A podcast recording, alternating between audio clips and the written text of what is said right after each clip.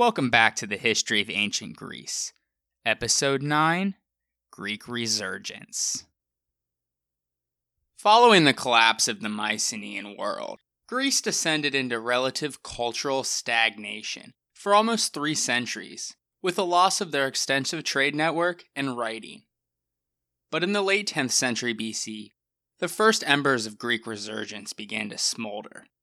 Around this time, Euboea, the second largest Greek island behind Crete, managed to reforge some links of an internal Greek trading network.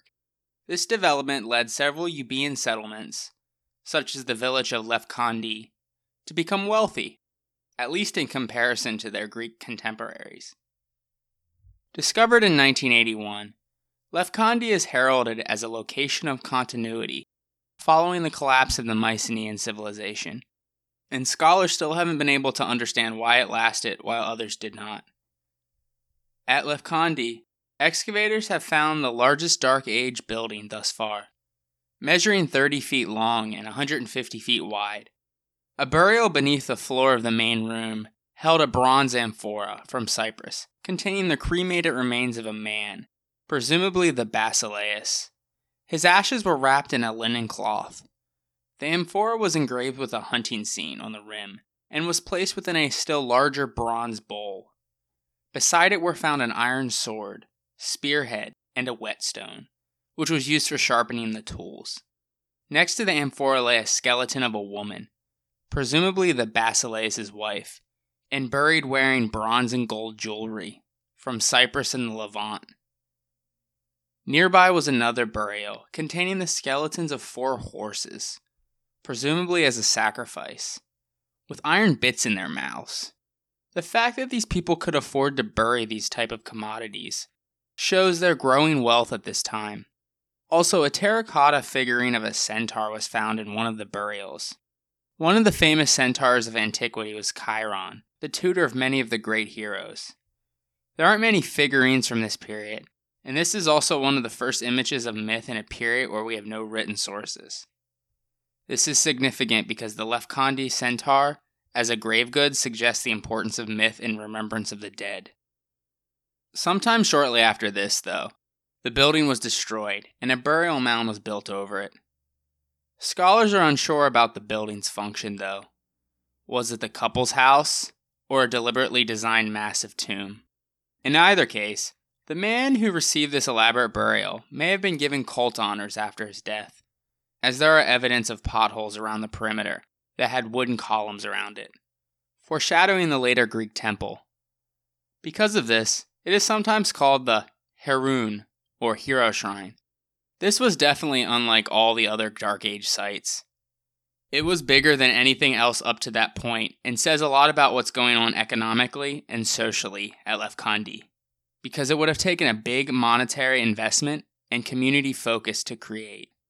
Within the next century, rich members of the community were also cremated and buried close to the eastern end of the building. The presence of imported objects were found in more than 80 burials. Such wealthy and powerful people were probably still few in number throughout Greece at this time, but their existence at Lefkandi proves that marked social differentiation had either persisted or once again emerged in at least certain areas of the Greek world. Further material progress quickened in the 9th century BC, as the Proto Geometric style developed to more complex forms in the geometric style, which can be conventionally divided into early, around 900 to 850 BC, middle, around 850 to 750 BC, and late, around 750 to 700 BC. In the early geometric period, Greek potters added new shapes and motifs to their repertoire, featuring sharp angles, zigzags, repeating patterns, and the classic Greek meander pattern, or Greek key design, all of which were displayed in clearly defined artistic bands across the top of the vase. But Middle geometric potters gradually filled the entire surface of the vase. In addition, the vases became larger and more ambitious, possibly meant to be show off pieces for the artists and costly trophies for buyers. We will come back to the late geometric period later in the episode. Other indications of material progress are that Greek craftsmen were now producing luxury items again, like fine jewelry and ivory carvings for domestic consumption. This development attests not only to the revival of craft skills and a market for them, but also to a renewed availability of raw materials from abroad, as a result of increasing trade with the Near East again. Both domestic and imported luxury items turn up with increasing frequency in the burials of the 9th century BC and onward. Houses were also built better at this time, reflecting the general rise in prosperity. But there were no major changes in building style and materials, and the top families were still only a little more comfortably housed than the rest. The Greeks came back into contact with the Near East again, thanks to the Euboeans, and the premier maritime traders of the Iron Age, the Phoenicians, who gladly filled the post Mycenaean Aegean power vacuum and took the lead in Mediterranean trade and colonization. They were particularly interested in the high quality of local Euboean pottery, and the Phoenicians established a trade network with the Euboeans to facilitate its shipment to the Near Eastern markets in exchange for luxury items of gold and bronze. There are various references of the Phoenicians in Homer as skilled craftsmen and traders. They also invented the hardened prow, the anchor, celestial navigation, and the bireme. They transported throughout the Mediterranean embroidered garments colored with a deep purple dye, a product of the murex shellfish, which was used for the robes of royalty. Just like the Greeks didn't call themselves Greek, these people didn't call themselves Phoenicians either. It was a term given to them by the Greeks, as phonikes means purple in ancient Greek. Also, like the Greeks, they were not a unified civilization or people, like the Egyptians, for instance. Two cities in particular, Sidon and Tyre, ruled the waters, with Sidon being the earlier power until Tyre eclipsed them later on. As they came to penetrate Aegean waters, they established trading outposts on Cyprus, Crete, Rhodes, Melos, Thasos, and Kythera, and went west to establish far flung outposts on Sardinia, the Aeolian Islands, western Sicily, and southern Spain. But Carthage, a colony on the northern coast of Africa, to the west of Libya, would surpass the Phoenicians in power and influence and come to dominate the western Mediterranean. We will talk about Carthage in greater detail in upcoming episodes. As we discussed in the last episode, the Greeks came to inhabit the western portion of the Anatolian coastline during the Dark Ages. It was impossible for them to creep around the corner and inhabit the southern coastline because the Lycians, Pamphylians, and Cilicians, from left to right, were already established there. They did, however, make their way to the island of Cyprus and became the dominant element on the island. But in the 9th century BC, Phoenician influence on Cyprus came to dominate the island. It was a matter of geography, as Cyprus was just closer to the Phoenicians, and thus the island became tangled up in the geopolitical policies in the Near East. Regardless, the culture of the island reflected this mixture of Greek and Semitic races. Potters in Cyprus initiated the most elegant new pottery style of the 10th and 9th centuries BC, called the Cypro Phoenician black on red style, on small flasks and jugs that held precious contents, probably scented oil. Together with distinctly Greek Euboean ceramic wares, it was widely exported and is found in Levantine sites, including Tyre. The traditional theory is that Phoenician colonization westward was in reaction to the Greek resurgence, as an effort to solidify their hold on the Mediterranean and to prevent the Greeks from infringing on their trade supremacy. This seems to be how it was later on, as the two will come to blows in upcoming episodes. But early on, the Phoenicians, along with the Cypriots, actually worked hand in hand with the Euboeans to reconnect them to the trade networks in the East. As the search for vital commodities and luxury goods was greatly desired by the ruling Greek aristocracies. In doing so, At some point in the late 9th century BC, evidence of an early Greek Phoenician Cypriot cooperation can be seen in the establishment of a trading post at Almina on the northern Syrian coast, just north of the ancient city of Ugarit, at the mouth of the Orontes River, and sitting across from the island of Cyprus. Whether Almina should be regarded as a Greek site or a native Syrian site with Greek presence has not been resolved. It was probably the latter. Regardless, it was here that the Dark Age Greeks took their first tentative steps towards reconnecting with the Near East and the greater world beyond, which allowed those luxury goods to be imported back to Lefkandi. Iron tools and weapons became better in quality, while renewed Mediterranean trade must have brought new supplies of copper and tin to make a wide range of elaborate bronze objects, such as tripod stands, like those offered as prizes in the funeral game celebrated by Achilles for Patroclus in the Iliad. Copper from Cyprus, iron from Southeast Asia Minor, and luxury goods from Mesopotamia, Phoenicia, and Egypt flowed into Almina, where they were crafted into attractive ornaments and were transported westward to Greece and beyond. Other coastal regions of Greece, besides Euboea, were once again participants in the commercial and cultural exchanges of the eastern and central Mediterranean, while communities developed which were governed by an elite group of aristocrats, rather than by a single basileus or chieftain. More on that in future episodes. The archaeological record of many sites demonstrates that the economic recovery of Greece was in full effect by 800 BC. The most game changing import for the Greeks, though, was the return of writing.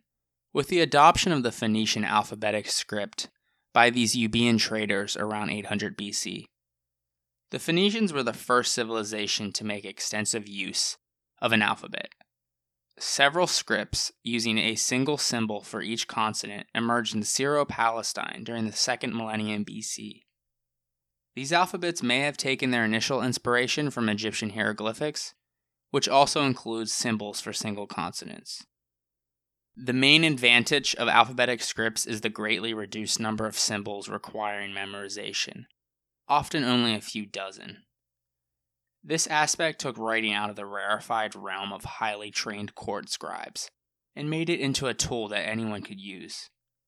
One of the best known early alphabetic scripts was that used by the Canaanite city of Ugarit in the 13th century BC. The script, rendered in cuneiform in the Ugaritic language, is still preserved on some 14,000 baked clay tablets. Unfortunately, neither the script nor the city survived the ravages of the Sea Peoples. However, the Phoenicians adopted the linear alphabet and developed it to run in the Semitic languages of Syro Palestine.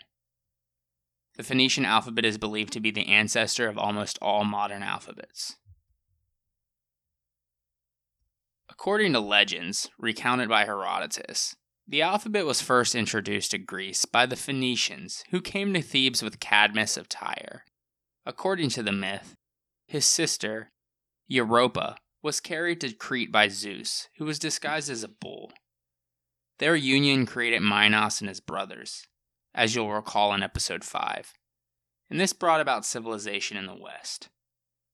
In any event, Cadmus was sent by his parents to seek out and bring Europa back to Tyre. But instead, he founded the city of Thebes in Boeotia, the Acropolis of which was originally named the Cadmea in his honor. Herodotus states At first, they used the same characters as all the other Phoenicians, but as time went on, and they changed their language, they also changed the shape of their letters. At that period, most of the Greeks in the neighborhood were Ionians.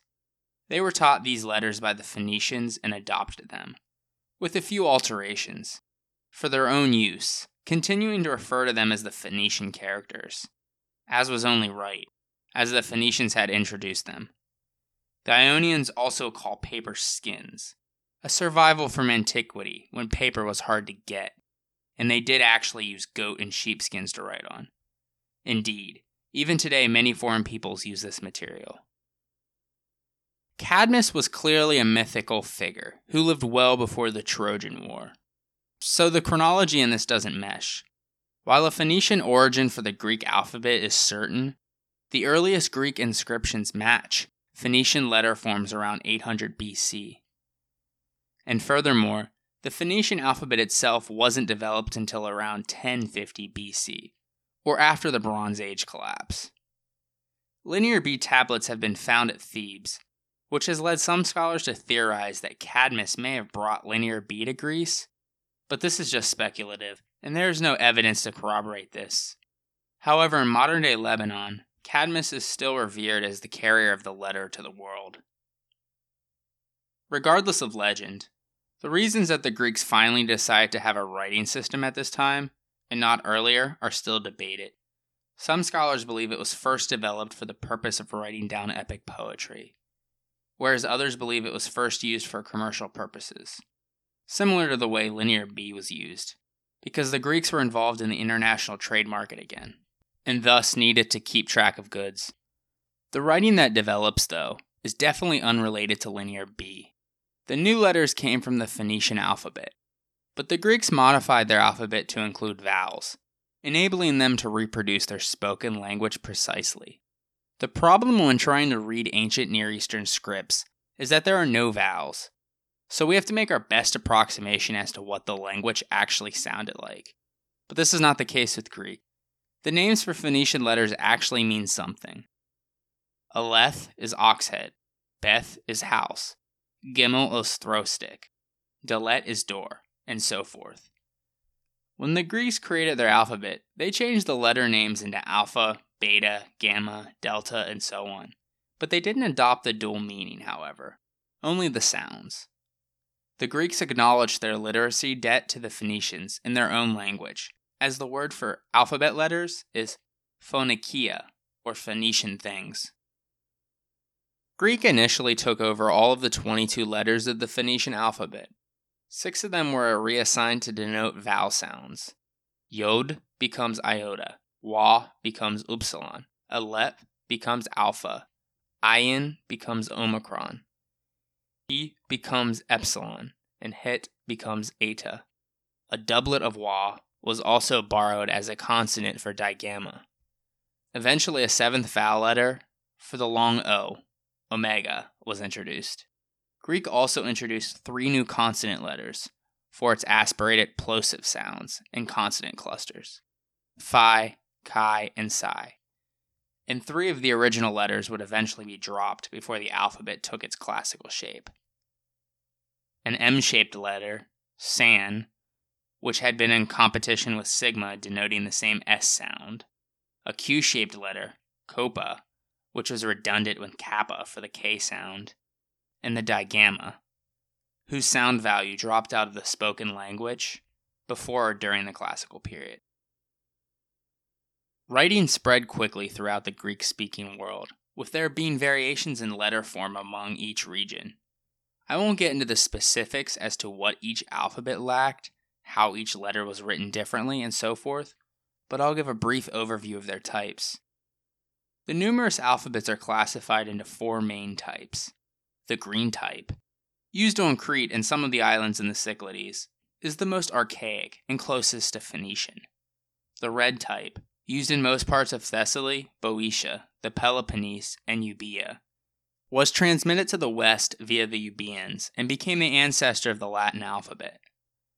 The light blue type was used in Athens and several Aegean islands. The dark blue type was used in Anatolia, Corinth, and Argos. The dark blue was adopted in Athens in the late 5th century BC, and in most of the rest of the Greek world by the middle of the 4th century BC. That system is now taught as the standard 24 letter Greek alphabet, ordered from alpha to omega. It originally only had a single form of each letter, but developed the distinction between upper and lower cases in parallel with Latin during the modern era. Greek was originally written predominantly from right to left, just like Phoenician, but scribes could freely alternate between directions. For a time, a writing style called boustrophedon, which literally means ox turning, after the manner of an ox plowing a field, was common, in which every other line of writing was alternated between right to left and left to right lines with reversed letters. It was a common way of writing on stone. While it sounds altogether confusing, I suppose it's the most natural way if you think about it like this. When you read a line from left to right, you have to bring your eyes back to the left to start over. But in Boustrophedon, you are reading as you bring your eyes back left and are just going with the natural progression of reading. In any event, in the classical period, the left to right writing direction became the norm. Thanks to its simplicity, having only 20 something characters, compared to the 87 signs of the cumbersome Linear B syllabic system, and the fact that each letter represented a single spoken sound, it was fairly simple for Greeks to learn to read and write. The impact of literacy on Greek cultural development was enormous. It allowed them to share knowledge and ideas with one another, resulting in them making incredible leaps forward. Many of the achievements for which the Greeks are most famous for history, drama, philosophy, mathematics, science, medicine, and law could not have been possible without writing. Progress towards general literacy was slow, however. Only a few people in the 8th and much of the 7th century BC were literate. In fact, as was the case with most societies until very recently, only a small percentage of ancient Greeks would ever read or write, with those coming from the upper class. Which is why most of those aforementioned achievements were the result of the well to do of ancient Greece. Nonetheless, the reinvention of writing in Greece was a cultural game changer, and one that cannot be overstated. If writing was developed initially to keep track of goods, there was an eventual departure, though. The earliest known examples of written connected Greek words that we have found come in the form of verses of poetry, because it is easier for people to remember things in rhythm rather than prose. Very little writing remains from these early stages, though, only inscriptions found on pottery and stone. Most of the writing probably was lost because it was written on wood and other perishable materials. Eventually, writing would be recorded on papyrus, called biblos in Greek.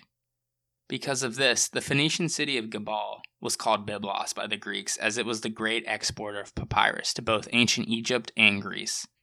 It also gave the Christian Bible its name, from the Greek ta biblia, or the books.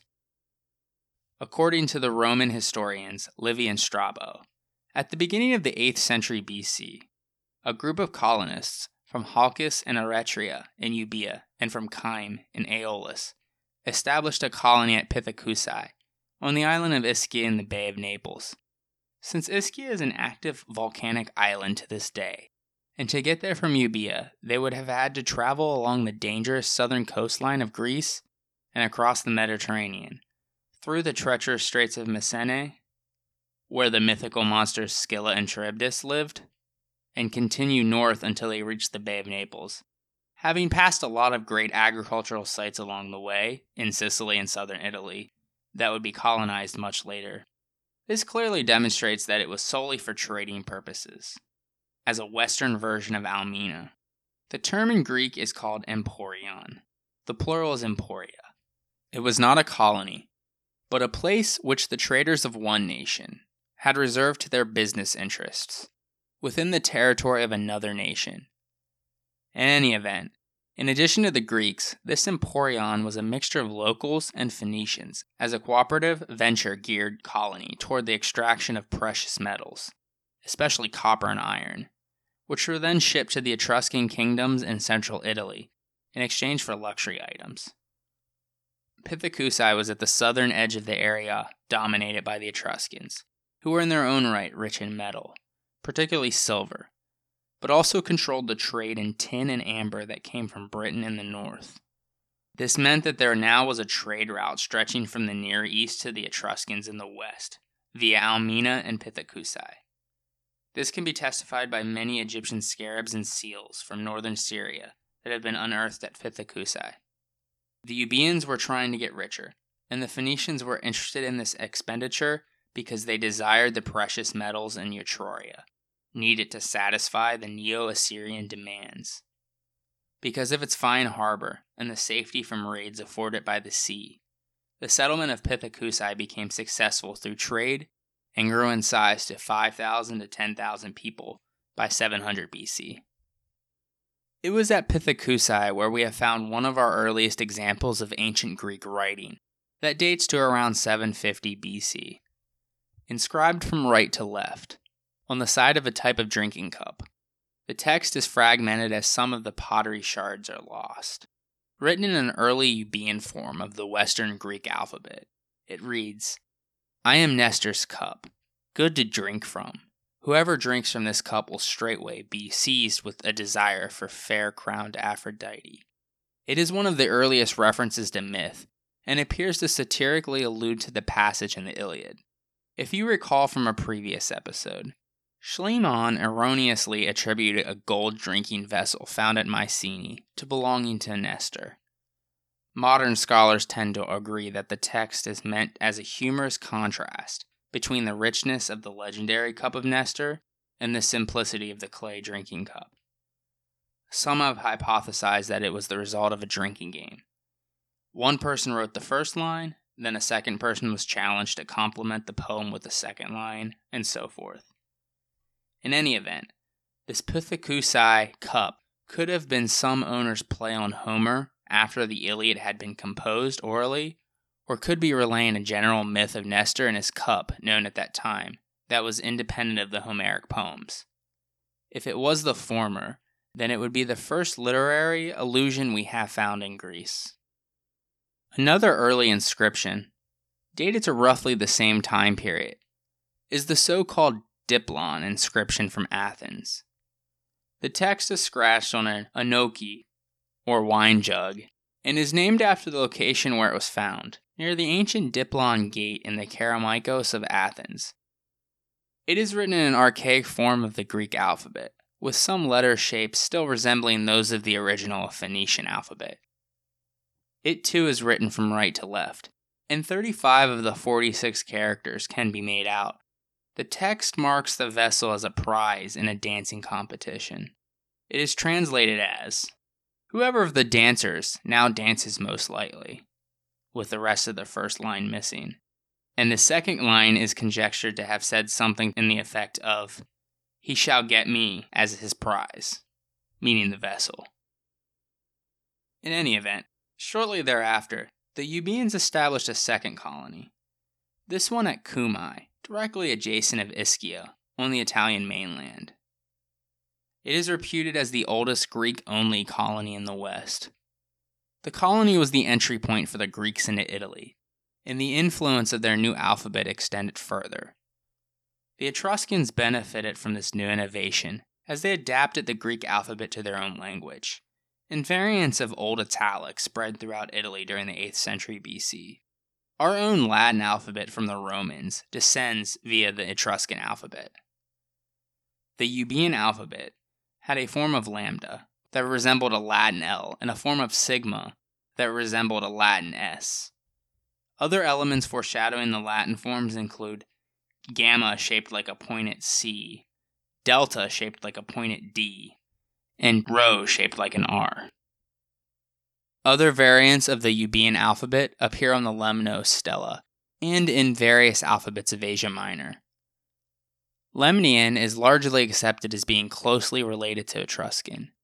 After the Athenians conquered the island in the latter half of the 6th century BC, Lemnian was replaced by Attic Greek. While the Phrygian script is similar with early Greek, those of Lydian, Carian, Lycian, and Sidetic all have characteristics that distinguish them from the earliest attested forms of the Greek alphabet, but later have alphabets that resemble Greek letters. In any event, all of these Anatolian alphabets fell out of use in the 4th century BC with the onset of the Hellenistic period. Linear scripts were not completely abandoned, however. Despite pressure from the Arcado Cypriot Greek dialect and the Phoenician language on the island of Cyprus, the Eteo-Cypriot, or True Cyprian, syllabary held out. This linear script was descended from the Cypro-Minoan syllabary, which has sometimes been called Linear C, as it is the third of the linear scripts and a variant of Linear A. Some bilingual inscriptions, containing both Arcado Cypriot Greek and Eteo Cypriot inscriptions, have been found. they attest to only a small vocabulary, and thus the language is still unknown. It is conjectured by some linguists to be related to the Etruscan and Lemnian languages, and by others to be Semitic in origin. Most, however, believe it is a pre Indo European language. Regardless, Eteo Cypriot remained in use until the Hellenistic era. Development and artistic expression is another index of the bubbling creative energy during the late geometric period. In the 8th century BC, vase painters began to depict living creatures once again. At first, they drew only stylized deer, goats, and birds on an abstract frieze across the vase. But then human figures reappeared, drawn in geometric ways with triangular torsos and sharp angular limbs. Basically, they are stick like silhouettes. The major decorative innovation, however, was the reappearance after an absence of around 400 years of group scenes that told a kind of story. In particular, we have found many kraters or amphorae showing funerary scenes, complete with charioteers, soldiers all marching in procession, and women wailing in grief. One of the more famous vases is the Dipylon geometric krater. A krater was a vessel used to mix water and wine. In this case, it was found near the Dipylon Gate at the Kerameikos Cemetery in Athens. A number of these vessels have been found there. They were used instead as a grave marker, a common practice in the geometric period. It sat on top of the grave for all to see, signaling the status of the deceased and echoing key funerary events in the scenes they displayed. They had openings on both sides, so when the libations were poured, it could fall to the soil and reach the body. It is around three and a half feet tall and has over stylized and simplified geometric forms, such as triangles, zigzags, and line shapes, representative of all geometric vase painting. At the top of the vase is a meander pattern, that is often associated with ancient Greek art. It depicts a funeral scene called prothesis, where the deceased is laying sideways on a lifted bed called a bier, and visitors gather around to mourn that person. They are rendered in profile, raising the arms over their heads in a gesture of anguish, appearing to be tearing out their hair and singing laments. Ancient literature emphasizes the necessity of a proper burial and neglecting this was seen as an insult to human dignity. Furthermore, a funeral presented a fine opportunity for a rich family to honor the deceased and display their family's wealth and pride. Painted pottery gives us a glimpse of the series of rituals that took place. Women relatives of the deceased conducted the burial rites in three parts the laying out of the body, the funeral procession to the cemetery, and finally the cremation or internment of the body. The body is laid out on a bier in the family's house after being ritually washed, anointed with oil, dressed, and garland. A later custom involved the provision of coins for the boat fare across the river Styx in the underworld. At this point, friends and relatives come to mourn and they pay their respects, as depicted in the center of the vase. Other rituals included a funerary banquet and the purification of the deceased home. The funeral procession to the cemetery, called ekphora, took place at dawn, and the body or ashes were then placed in the grave. This was sometimes attended by a ritual slaughtering, as skeleton of horses have been found in burials, like Lefkandi that we mentioned earlier. Libations of wine, wine mixed with water, wine with honey and water, and milk were also offered to the dead. Tears were also considered libations. Physical objects also could be placed in the graves, though, unlike the Mycenaeans, they placed few objects. Instead, they marked them with these grave markers. A monument as tall and as precisely decorated as these kraters amphorae standing on the grave of the deceased sent a clear signal of family wealth and such status was signaled also by the grandeur of the procession, the brilliance of the garments, and the abundance of food at the feasts. As we will come across down the road, in the archaic and classical periods, individual graves or family plots for the wealthy were marked by freestanding marble statues of humans, sphinxes, or lions, or of marble reliefs called stelae.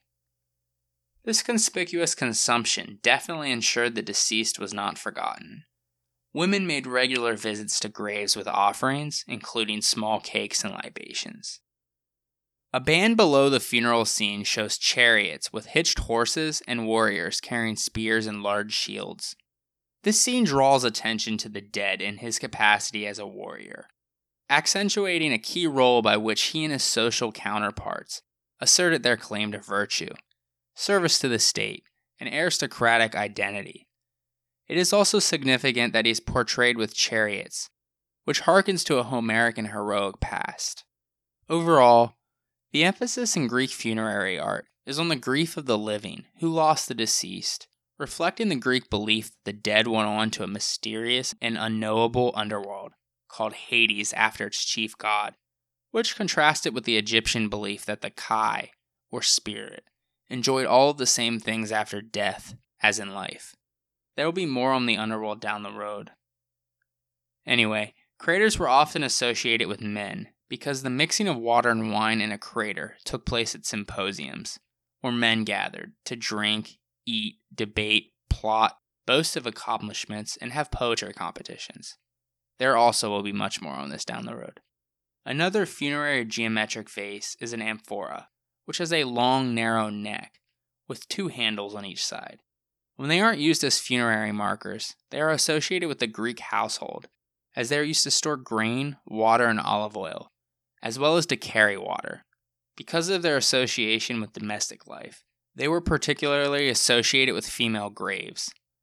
Furthermore, the decorations lacked the military theme, a male oriented decoration. Some scenes introduce the concept of narrative, and some carry specific allusions. A krater from Athens, made around 730 BC, depicts a huge, fully manned oared ship. A male figure Still on dry land, holds the wrist of a female companion with his right hand, and starts to climb aboard. Some have proposed that this is Paris and Helen, while others have suggested it was a farewell scene. Identification is uncertain. Another krater, this one found at Pithekoussai, depicts a shipwreck on a capsized boat, with sailors floating in a sea crowded with fish. One wretched fellow even has his head in the jaws of a shark. Such shipwrecks occur in Homer's narrative of the Odyssey, and such incidents would not have been unknown to the seafaring Greek adventurers of the 8th century BC, who were already busy exploring the Mediterranean.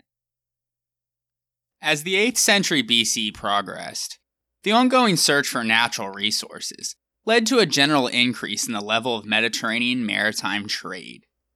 In combination with intensified local agricultural production, this ushered in a period of increasing wealth and prosperity throughout the Greek mainland. After centuries of darkness, the Greek world has reawakened. Coinciding with increased contact with the Near East, the Greeks became more conscious of the cultural differences between themselves and non Greeks. Although they would never be politically unified, they began to realize that, despite their quarrels, they all belonged to a single cultural group sharing the same heritage, language, customs, and religion. Various steps would be put into place that helped to unite Greeks everywhere by means of religious sanctuaries and festivals, the most famous of which was the Olympic Games. So join me next time on the history of ancient Greece, episode 10 Panhellenism. If you haven't done so yet, please head on over to iTunes and rate and review this show. It would help the podcast grow immensely. Also, while you're there, subscribe to the show so it comes onto your phone every week. If you don't have iTunes, you can catch the show on SoundCloud, Stitcher, or Google Play. Also, make sure you are checking out the website at thehistoryofancientgreece.com, where I've posted a lot of neat supplementary photos, maps, and charts for each episode. Thanks everyone for your continued support, and I hope you're enjoying the podcast. I would like to give a special thanks to the amazing artist Michael Levy for allowing me to feature his music on this podcast. He transports you to the ancient world, bringing to life the melodies and using the techniques of the past. A new song will be played every episode. This one is titled Song of Syrinx from his album, The Ancient Greek Lyre. If you like what you heard and are curious to learn more about ancient Greek music, check out his website at ancientlyre.com. His albums are available in every major digital music store, including iTunes, Amazon, and Spotify.